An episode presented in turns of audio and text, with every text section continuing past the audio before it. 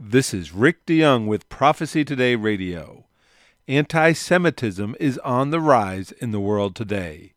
That's the headline. Stay tuned for my interview with journalist Dave Dolan as we discuss the current geopolitical realities that are facilitating this rise in anti Semitism.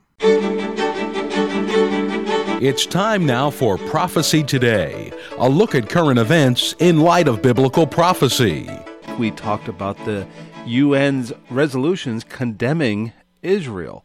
They have condemned various countries for human rights abuses across the world, but 75% of their condemning resolutions are directed at the tiny state of Israel. Well, Rick, I'm glad to uh, discuss it, even though I'm sad to discuss it. I wish there wasn't such a reality. The United Nations, of course, played a pivotal role in Israel's recreation in 1948, uh, reemergence on the world stage after 2,000 years of the Jewish people being scattered all over the earth without a homeland, as of course the Bible prophesied they would be. And the Bible said they would be returned in the end days and rebuild the ancient cities and towns. The UN's role after 1948, in which it was a pretty positive force for that, deteriorated quickly. And I think one of the central reasons uh, for this disproportionate condemnation of Israel is the oil reality. Saudi Arabia is the center of Islam, where Mecca is, and Medina, where Muhammad is buried. And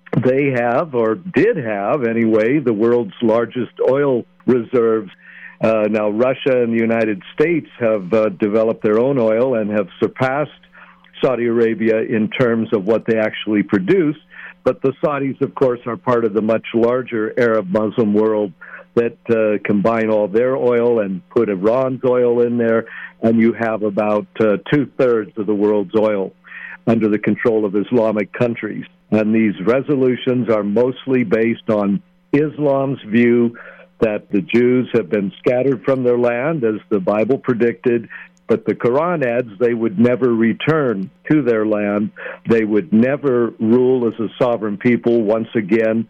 They would never rule over Muslims or have any authority over Muslims or Muslim holy sites.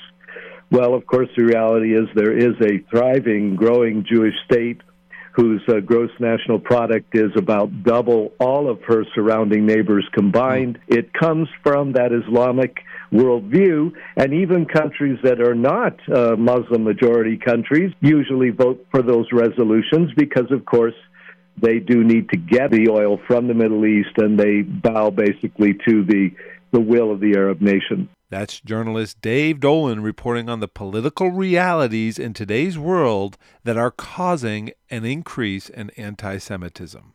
Dave's report shows the significance of Islamic beliefs in shaping anti Semitic views in our world today.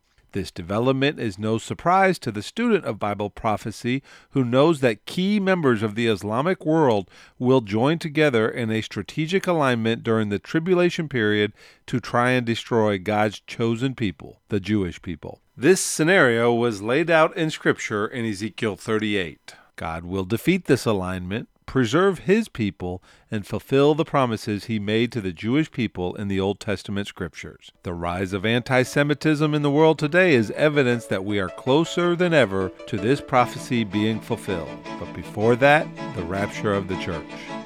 Remember, if you want more of the latest news out of the Middle East, go to our website at prophecytoday.com. There you will also find information for a better understanding of biblical prophecy as it relates to our world today. Our toll free phone number is 8 Prophecy 8. This is Jay Johnson inviting you to join us every Monday through Friday for Prophecy Today. Remember, the Lord Jesus is coming and it could be today. So let's keep looking up until.